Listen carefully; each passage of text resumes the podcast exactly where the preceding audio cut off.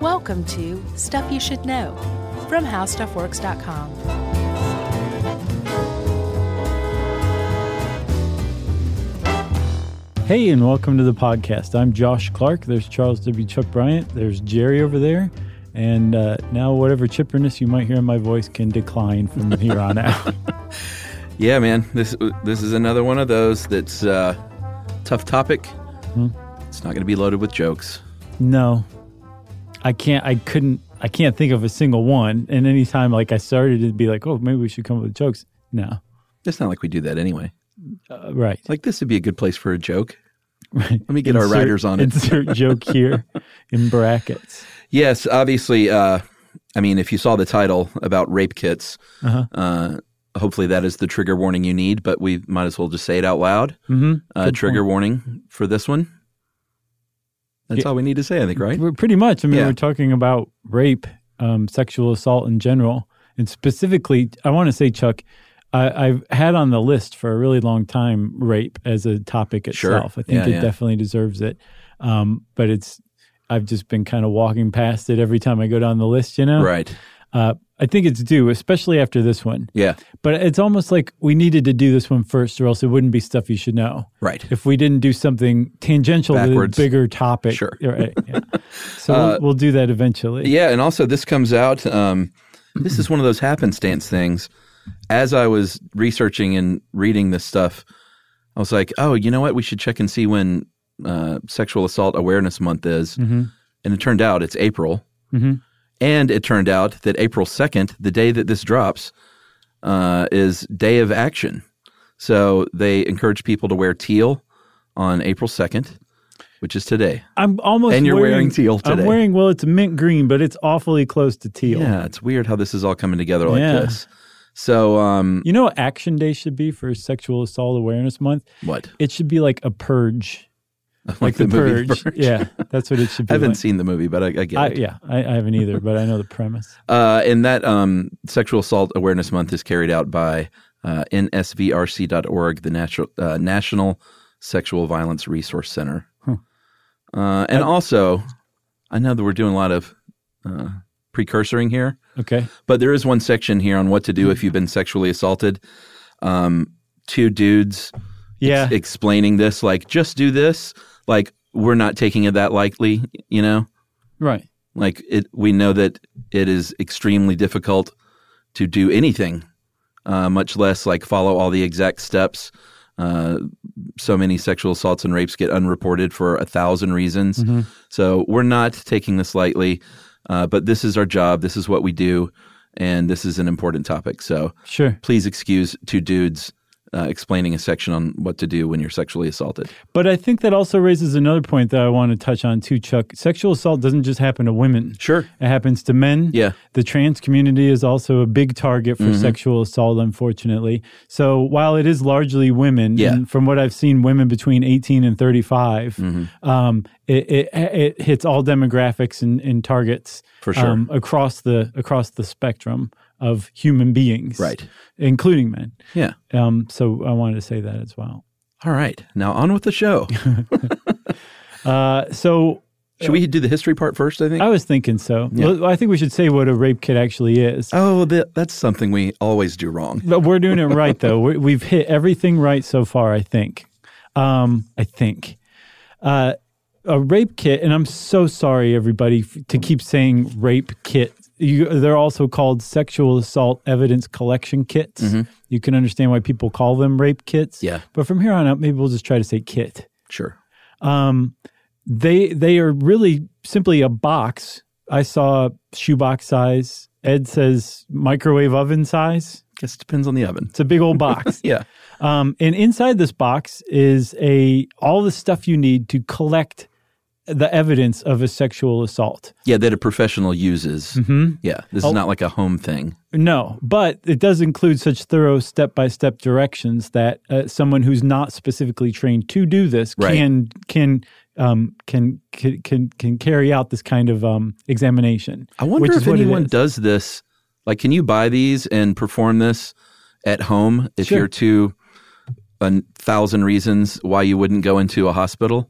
I think that um, you you can you can buy them from medical supply or law enforcement supply Mm-hmm. places both of them sell kits and they're actually relatively cheap i saw between 5 15 25 bucks um, so yeah you totally could Mm-hmm. Is They it will still send evidence, to you. though? probably not Yeah. the defense would just shoot holes in it all day long and the jury would be like i'm Right. sorry Which they're already looking to do. part of the part of the process of of collecting this evidence and, and combining it all together to create this this kit is uh, it begins a chain of custody. Yeah. And if you do it at home and then bring it in, they're going to be like, "Come on."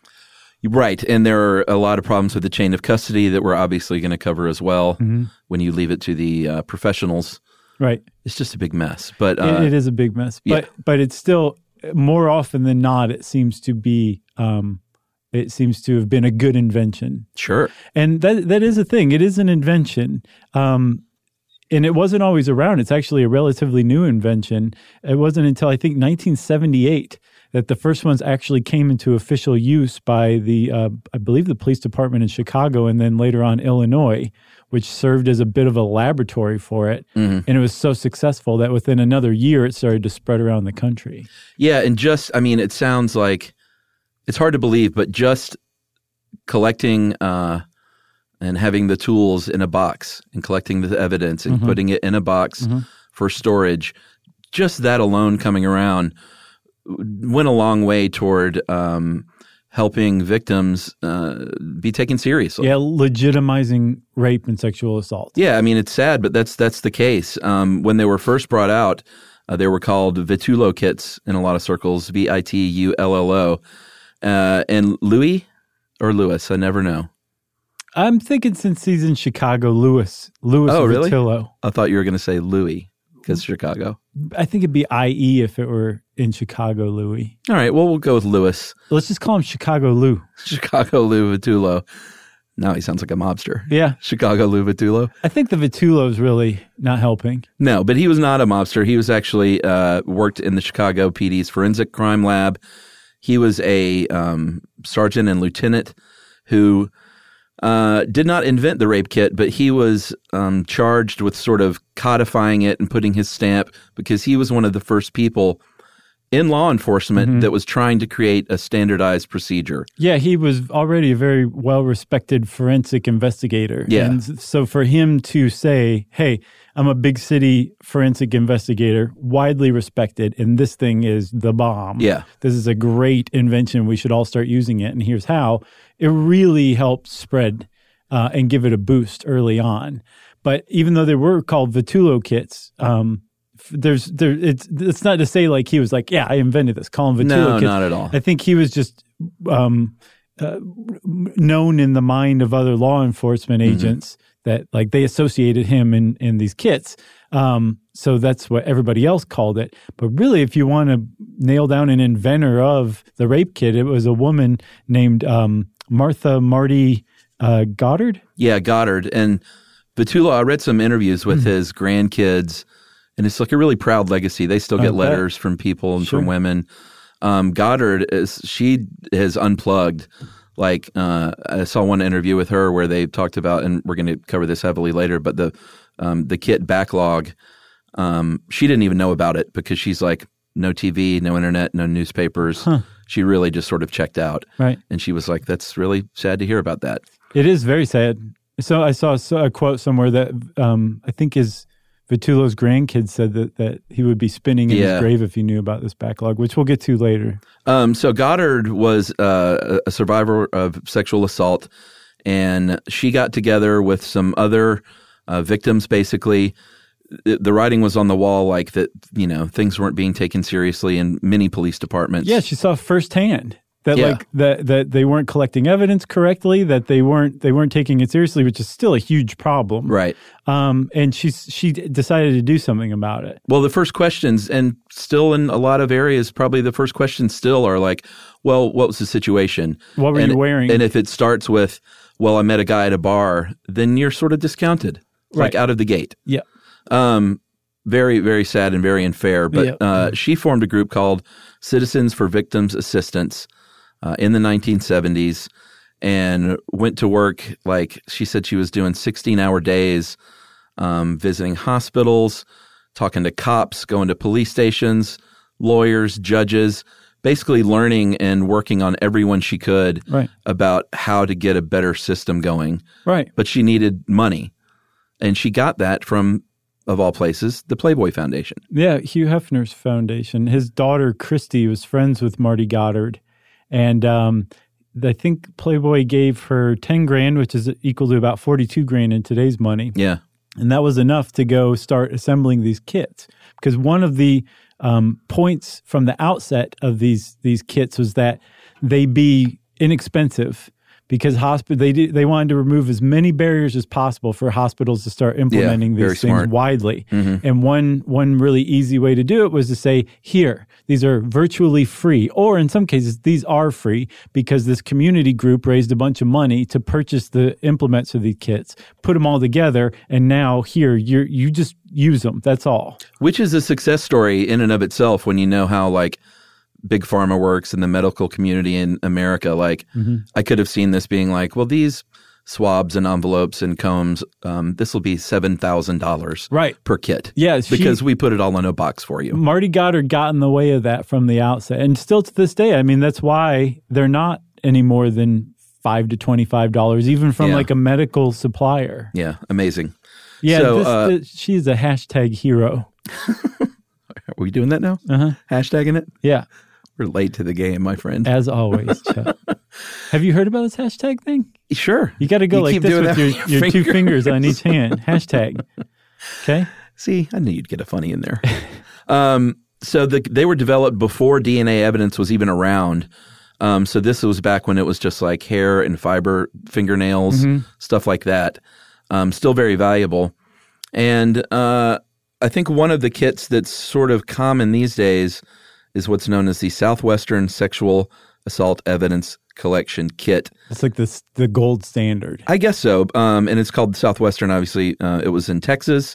The Attorney uh, General's office there in 1998 kind of created this one, and um, that's sort of like you said, the one that people look to or, or base theirs on. Yeah, because I mean they they took the groundwork that Marty Goddard came up with going from to all of what you'd call in the the corporate world and buzzspeak all the stakeholders in the process of um, apprehending and convicting s- people um, who are um, who sexually assault other people. Yeah, You know, scumbags. you can just say monsters. Yeah, monsters.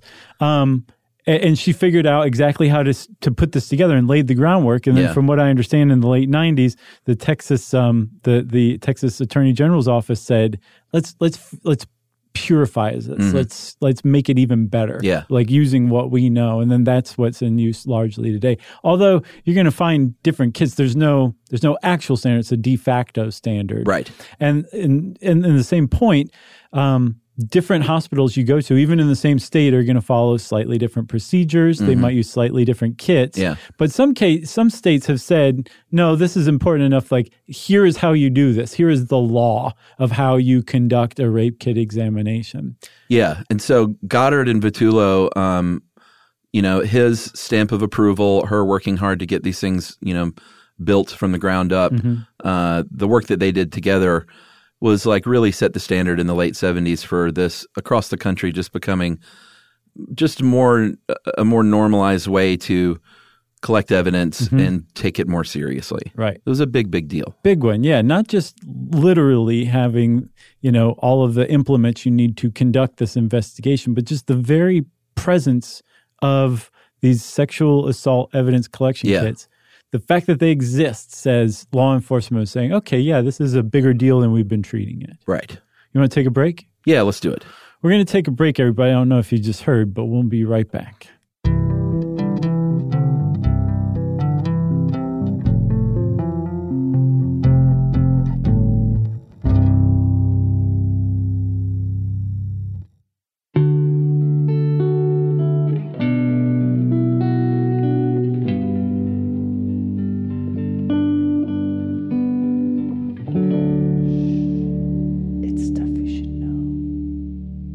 All right, Chuck. So the very reason that these kits exist is because sexual assault is a very unique kind of crime in that the victim, the body of the victim, is a crime scene. Yeah. Um, a walking, talking crime scene. I mean, like if you're murdered or something, and, and like your body is dumped somewhere, your your body is still a crime scene. Sure. but you're walking around, moving. You can actually contaminate the very crime scene from Mm-hmm. your assault just by doing things that any normal human being would want to do Yeah. after being sexually assaulted. For So sure. it's, it, it's in that sense a very unique kind of um, kind of crime scene, and that's what uh, sexual assault evidence collection kits are for: is to step by step, methodically, systematically collect that evidence um, and and and preserve it so that it can later be analyzed and used in court. Yeah, so these are the recommended steps uh, if you've been a victim. And like I said, there are a thousand reasons that you would not want to do uh, any and all of these things. And we totally get that. But, uh, and I think Ed puts it in a really good way um, in this article. He said to receive the best possible care, just medically for yourself, and to have the best chances of collecting good evidence. Um, it needs to be within a 24 hour window, ideally. It's critical. The 24 hour is critical. And then apparently, up to three days, it's still viable. But after three days, most experts are like, it's you're Yeah. not going to get anything. as far as DNA, which is the real, you know, really what you're looking for, right. um, you will be uh, very upset and you may be in literal shock. Uh, you may have had one or more panic attacks. All of these things make it very difficult to, to carry out like logical steps. Right. But um, experts say that the first thing you want to do, obviously, is get somewhere safe as soon as you can. Right.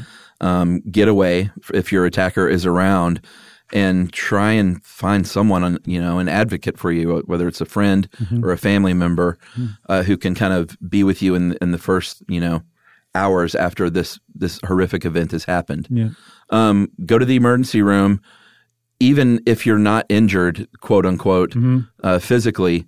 Like you really should go to the emergency room as soon as you can. This is a big one, not just because the emergency room is where you're going to um, have this kid administered, Yeah, but also because it takes such tremendous um, reserve to draw on such tremendous reserves to take yourself out of the comfort and safety of your home, which Yeah, is right. probably where you went, to not take a shower, which is another huge step too, right. and to just say, "I'm going to go to the emergency room." yeah, And um and undergo this procedure and let a bunch of strangers poke and prod me and tell them about what just happened. That's the ideal of what you're supposed to do. Yeah. But if you look at it in that respect, that's just such a that's such a huge thing on top of what Sure. just happened. yeah, That that that this is required of you to to catch the person who just did it. right.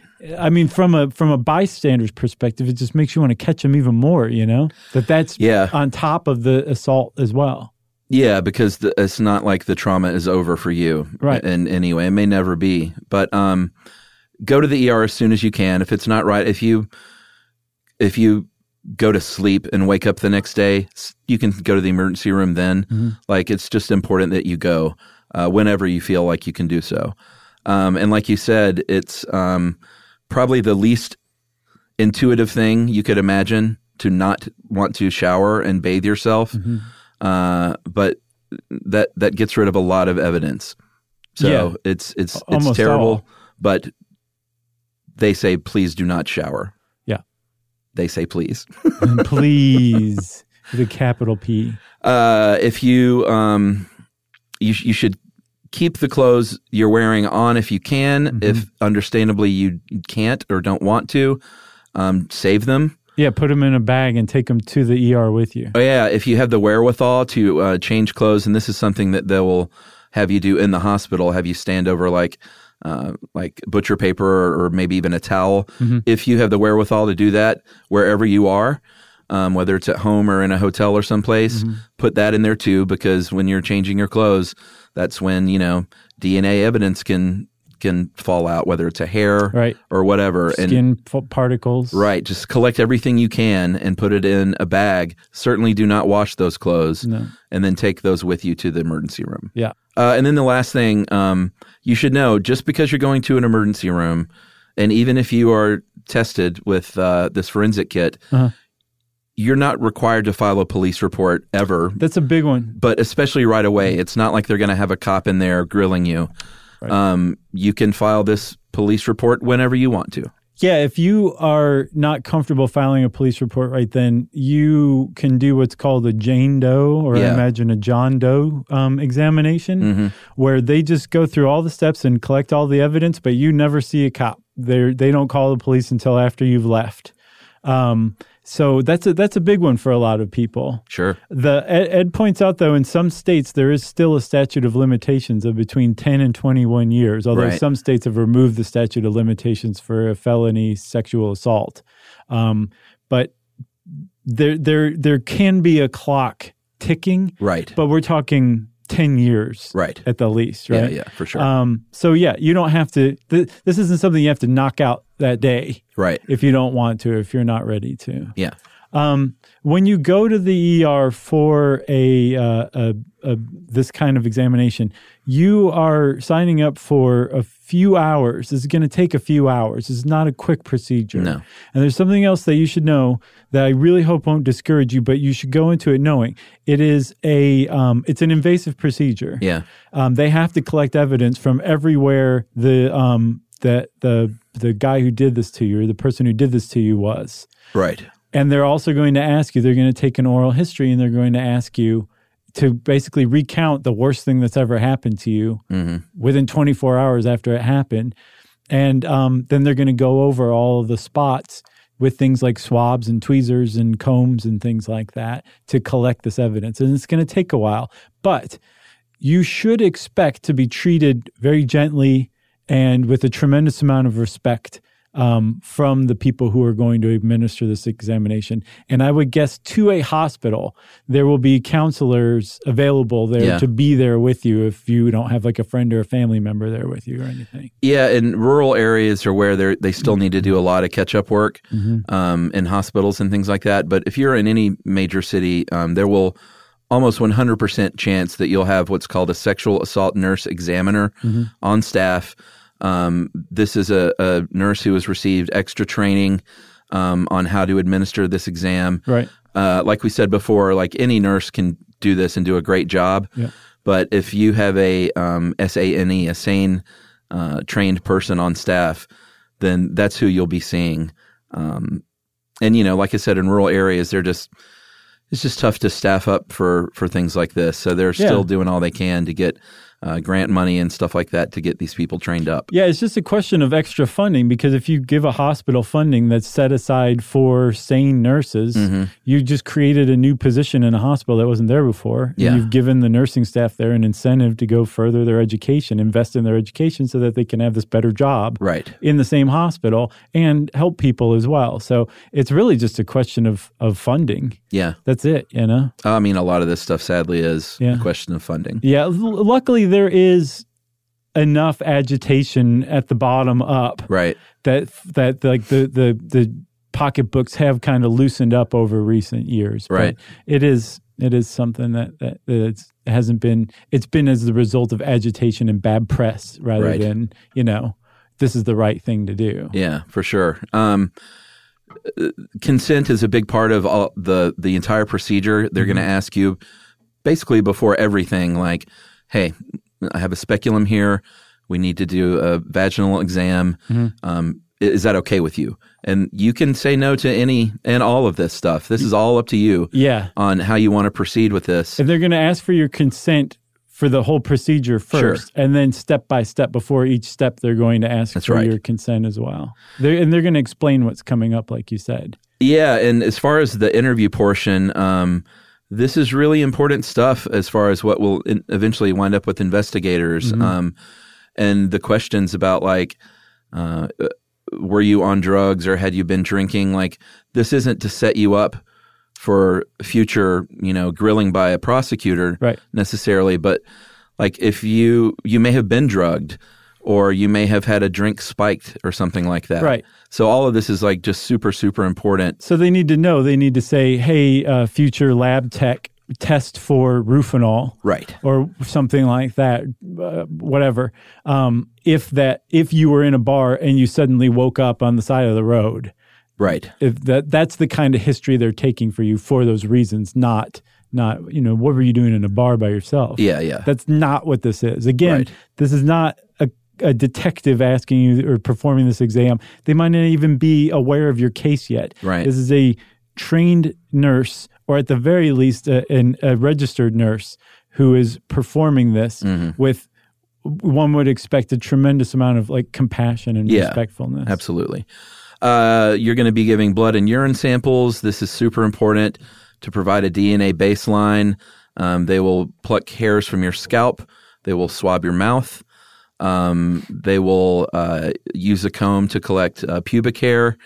Um, there will be, you know, we already mentioned a genital exam, whether it's uh, vaginal or anal.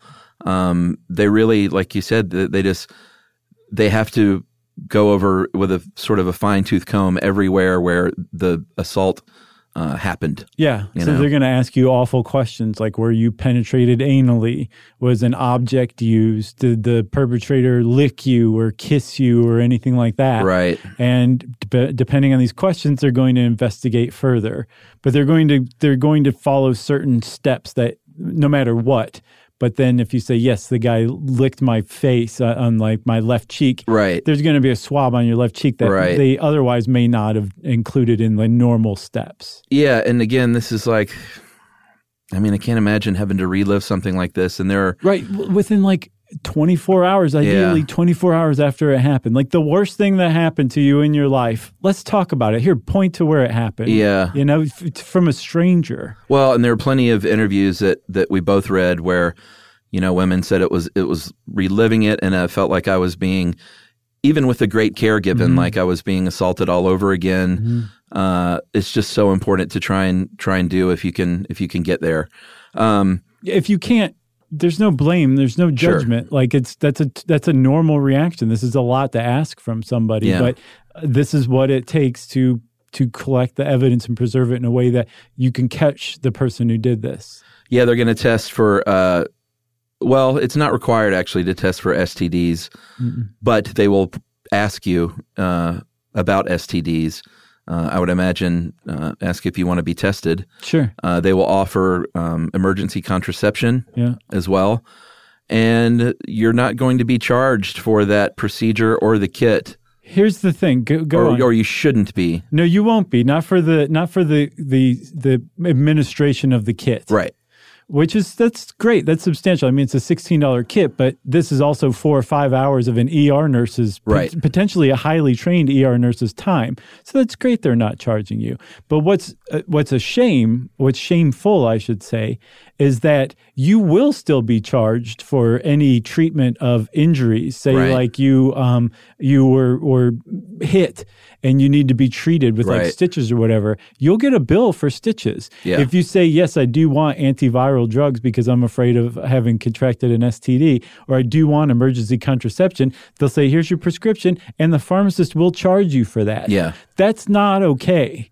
As a society, we should not ask rape and sexual assault victims to pay for their own medical treatment Right. directly coming from a, a rape or a sexual assault. We should bear that burden ourselves, and then it should give us that even slighter additional incentive to go get the guy who did it. Right. You know what I mean? Yeah. We should th- nobody should pay a cent. And then even worse than that, and I'm sorry, I realize I'm standing on a pretty big soapbox right now, but worse than that, Chuck, prior to the Affordable Care Act, you could not you you, you it was possible that you would be denied future um healthcare coverage, insurance if you were the victim of a sexual assault or rape um, who went to go get treatment Yeah. because they treated it as a pre-existing condition Unbelievable. a pre-existing condition was rape. Can you believe that? Uh, sadly, I can. All right, step down. Um, the, they're going to take this kit. They're going to seal everything up. They're going to store it. Um, everything is like, you know, all the clothing and everything and all the swabs are dried out and labeled. And um, then it's sealed back in that original box. That's part of the, um, I guess, the genius of this kit was that everything that comes out of it goes right back in. And it is also the storage device Right. uh, where it's you know labeled and then it's all uh, shipped to local law enforcement and then it's stored um, quite possibly till the end of time sadly Uh, yeah. or destroyed. We'll Yeah. get to both of those things. And s- ideally, and um, under just about any procedure, every single person who takes custody of that is supposed to sign the label on Sure. the outside of the box. So there's a clear chain of custody. And it goes from the ER um, nurse to the uh, cops to the prosecutors or Yeah. to the lab to the prosecutors and so on. But there's supposed to be a clear chain of custody so that there's no questions about whether it was tampered with or anything. I always that's the one thing that weirds me out about any kind of blood sample I'm ever asked to give or any kind of procedure I'm ever tested for is when I see them take my blood or whatever specimen and they're writing on the little thing Right. and it leaves the room. I don't know why my first thought is always like, well, they're going to mix that up with somebody, Right. which is not true. But I'm always just like, all right, well, it's out of my vision, so sure. I don't trust it. Right. I don't know what that is. It probably stems from having been switched at birth in the hospital. That's the only explanation. All right, we're going to take a break, and we're going to uh, come back and talk uh, after this about the the horrific problem of rape kit backlog and destruction. Right after this.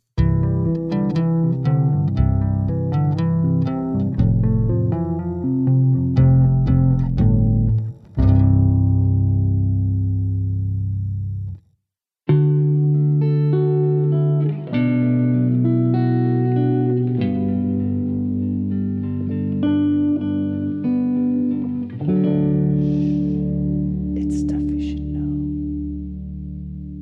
All right, so we told you the history of the kit, Mhm. how it works, um, I, your ideal scenario for what you should do if you're ever a victim, um, and the great ending to this story would be is, uh, and then those kits go off and they all get tested 100% conviction rate. and they have great conviction rates. Yeah. And, uh, and There's no the more end. rape.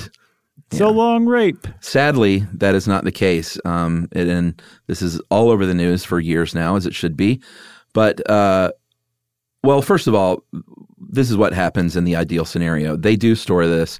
It is tested in a DNA lab, Right. uh, and then it's checked against the CODIS, the C O D I S, the Combined DNA Index System. That's the database from the FBI of DNA profiles of, of bad people. And uh, if it, if there a hit comes up, then you have a pretty good chance then of of finding this person. The other thing about CODIS is this when you submit a sample, a DNA sample to CODIS from a crime like a sexual assault, and there's not a hit, that sample, you know, just go, okay, sorry, CODIS, can I have my sample back? Like that sample stays there. Mm-hmm. Right. And so future detectives, if say they have a suspect or somebody who comes in, Yeah, yeah. and as a matter of routine, they run the suspect's DNA, which uh, I think like just a matter of course now. Uh-huh. When you're charged with a crime, they swab your cheek and then run it through CODIS.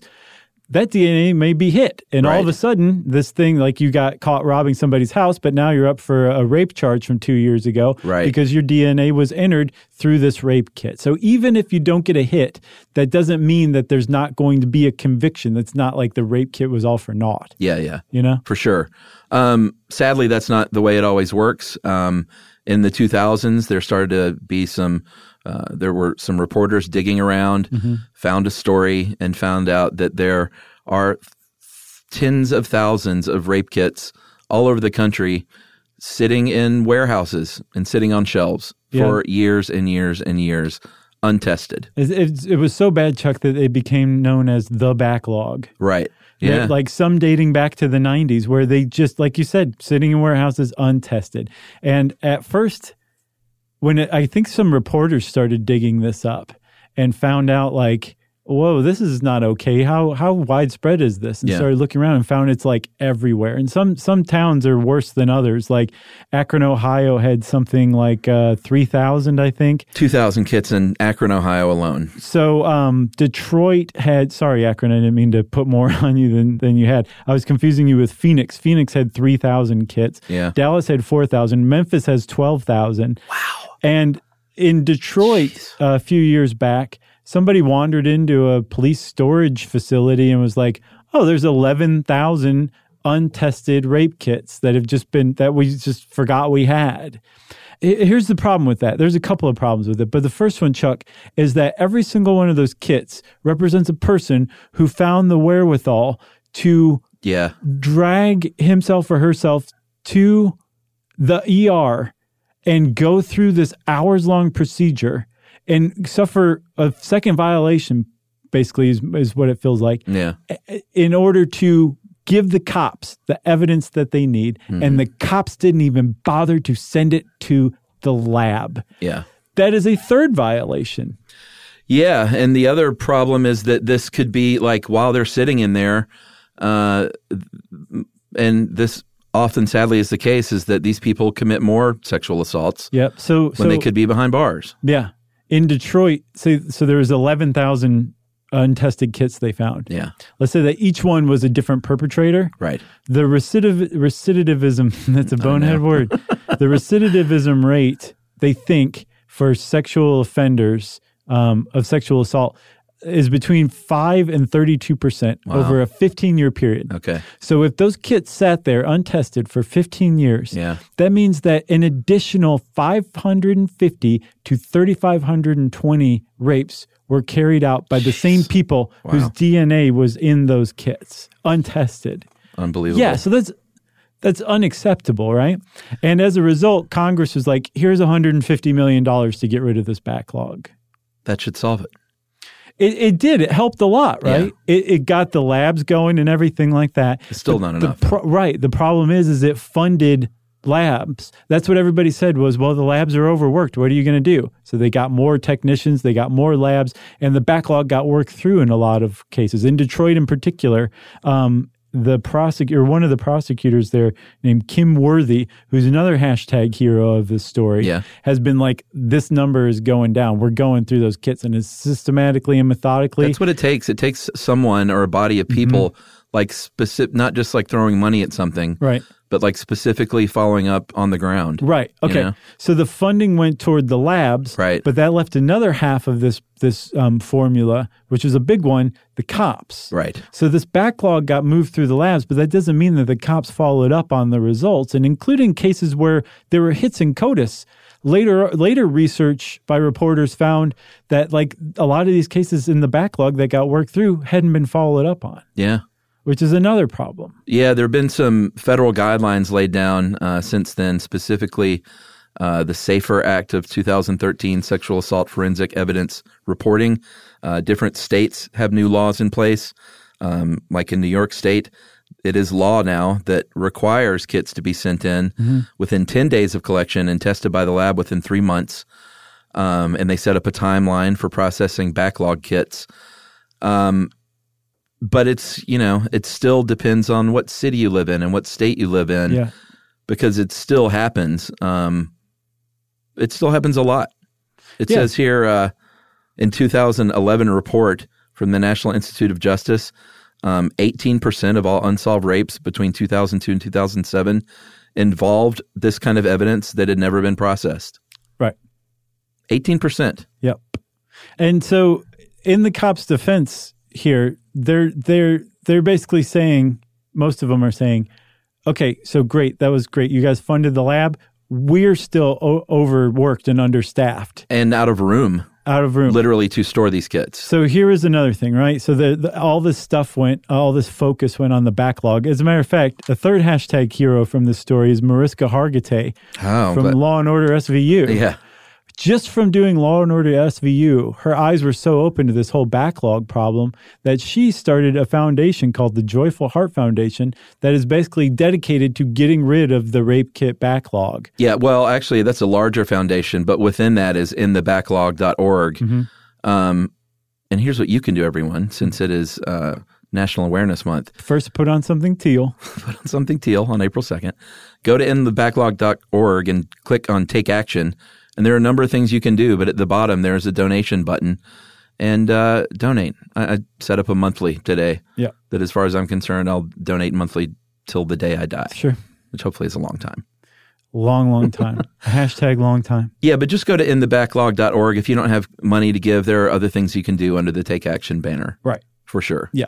So, um, the, the- back in 2016, while everybody was talking about the backlog, worrying about the backlog, doing something about the backlog, um, the Fayetteville, North Carolina chief of police held a, pr- a press conference and said, "Hey, Um, the city attorneys told me not to do this, but um, I feel morally a moral responsibility to tell the public this. But we destroyed about 300 untested rape kits Yeah. uh, in cases where the statute of limitations hadn't run out. Yeah, this isn't sitting on a shelf. This isn't untested. Right. This is we threw them away. They were incinerated. That evidence is gone forever, and it was never sent off to a lab. And the statute of limitations was was not up in in these cases. Yeah. Um, and that was huge. That was a big a big deal. And he he uh, committed his town, his police department, to going through all those cases, contacting the victims, and seeing if they could still build a case for all of them. They made it a priority, but it opened Pandora's box around the country, and CNN got a speculum of their own and started crawling around law enforcement agencies all over the country and saying, "Hey, have you guys ever done that? Have you ever destroyed ev- uh, rape kits? What's your policy for that?" Right. um, uh, uh, when's the last time you did it? Were any of them still within the statute of limitations? And they found out that it happens a lot, actually, Yeah. like a, a lot. Um, police to make eh, to make room in evidence uh, rooms, they will destroy rape kits. Um, some of them have official policies in place. Some of them it's just a detective deciding that the case isn't going anywhere, and will say, "Yeah, you can destroy that rape kit." Um, Sometimes it's a misunderstanding of what the statute of limitations is. Yes, but these kits have never gone on, or have never gone, te- uh, have never been tested, and never will be tested. That evidence is gone forever. Yeah. and that is even worse than the backlog. Everyone has concluded, and I think rightfully so. Yeah, this uh, and like you mentioned earlier, just having this stuff entered into CODIS is huge because let's say you do nab someone and it turns out that they uh, it comes up with like six hits from sexual assaults over the years. Like, I mean, prison sentences aside, the the value that that has for a victim to know that that person was caught and is finally going to pay for their crime Right. is uh, can't be measured. You know, Right, and and also, if, like if you go through this procedure and you you still don't get a hit in CODIS, but that DNA evidence is in CODIS. This if this perpetrator gets caught down the line, you've contributed to a much stronger conviction against them and Yeah. probably a bigger sentence because you've helped establish a pattern of criminal behavior. Yeah. And in fact, that's how they caught the Golden State Killer, I believe, is from this backlog of rape kits being put through, and that guy popped up. I think they got him for like 12 or 13 rapes um, f- during his serial killer career wow. through this backlog being moved through. And that opportunity is lost if you just destroy this evidence untested. Secondly, it also gives a, it ruins any opportunity for a, a wrongfully convicted person Sure. who was convicted previously before DNA evidence was used. Yeah, I mean that's happened a lot. Mm-hmm. Yeah. if you destroy this evidence, uh, it may it, it- it removes that possibility as well. So Yeah. the, I think the uh, Justice Department um, issued some guidelines that say uh, you should hold rape kit evidence for a minimum of 50 years or the statute of limitations, whichever comes first. Um, and then that's that. And everybody said, that's really great, but we really only legally have to listen to our state's guidelines, which are all over the place. Yeah, I wonder if any kind of like penalty and accountability would help. Well, I think CNN like crawling up everybody's butt is is helping Sure. for sure. I think it's um it's kind of opened some people's eyes, and that was the same thing that that brought so much attention to the backlog. So hopefully, the same attention will come to this too, and Yeah. we can start funding police departments around the country to like carry the carry out the legwork on Yeah. this. Um, I just have one more thing. If you just, and I imagine you could do this in any given week or day now, uh, if you just type in rape kit and hit news on your search engine, uh, many articles will come up like that day of, of cases like this. Um, just today, there was one Austin Police Department um, could potentially reopen dozens of rape investigations after getting a backlog, uh, results from a backlog of 20, almost 2,700 untested kits. I believe they got a grant from uh, New York.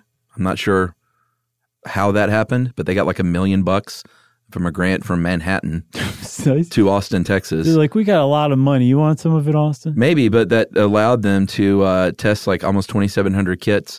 Uh, another story a Tucson man was convicted of raping seven women over a 12 year period. Um, after police received a grant to test rape kits. And it said, and a changed mindset over which kits get tested. And then Orlando, Florida. Uh, a man is now in jail today.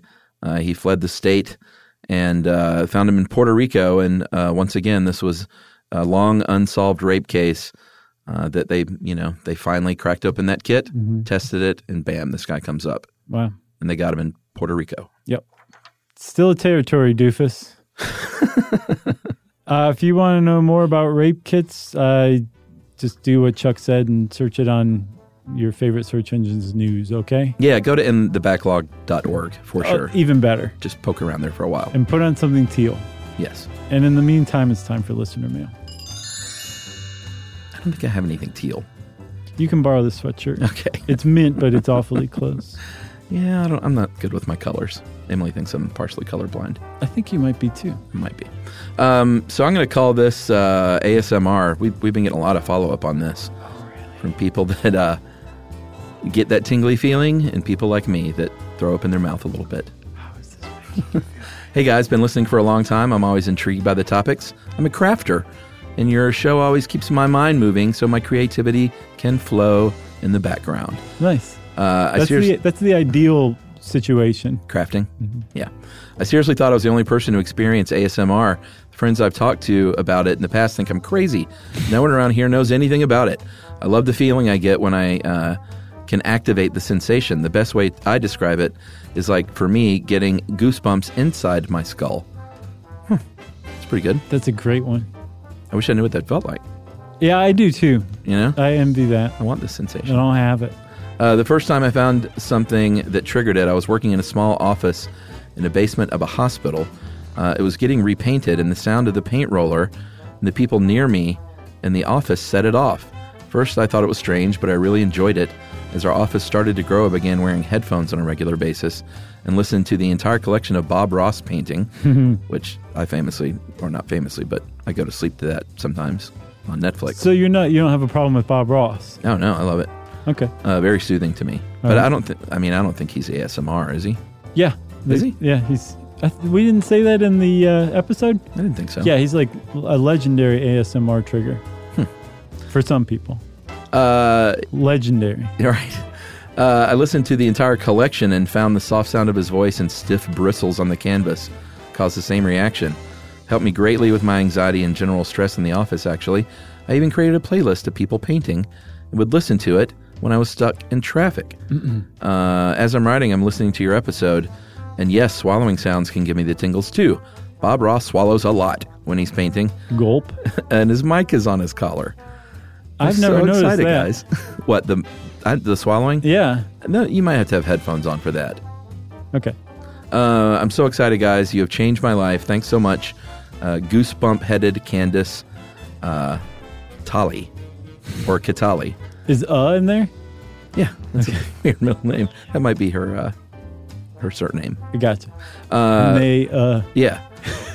Bear and mermaidart.com. nice. I'm going to shout out your craft site. It's like jewelry and things. Yeah. It's not Bear and Mermaid art that I could see. I gotcha. It's just a whimsical name. Gotcha. Um, yeah, there's like it's something about painting like slows people down. Like when you're painting and you're talking, you're just that much calmer. No one paints fast. There's this dude like if like some some artists will paint do Instagram live and paint. Oh yeah. Um, and I don't know if you remember him or not, but the um, uh, Gregory Jacobson, he was the artist who came backstage at our Chicago show last time. Yeah, we were yeah. there. Okay, he did this for years, or for a year. He had like some show coming, and he would just sit there and paint.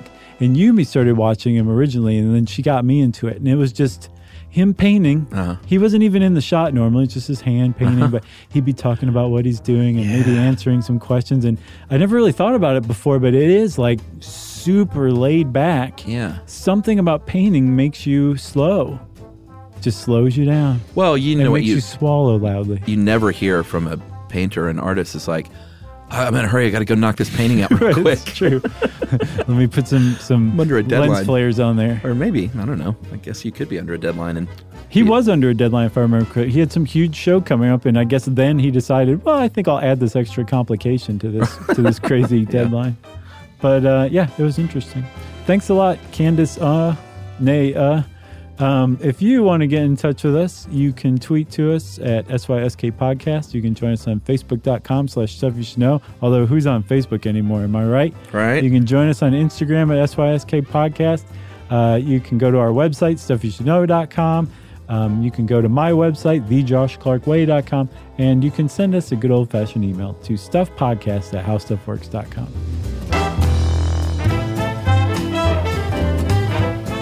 For more on this and thousands of other topics, visit howstuffworks.com.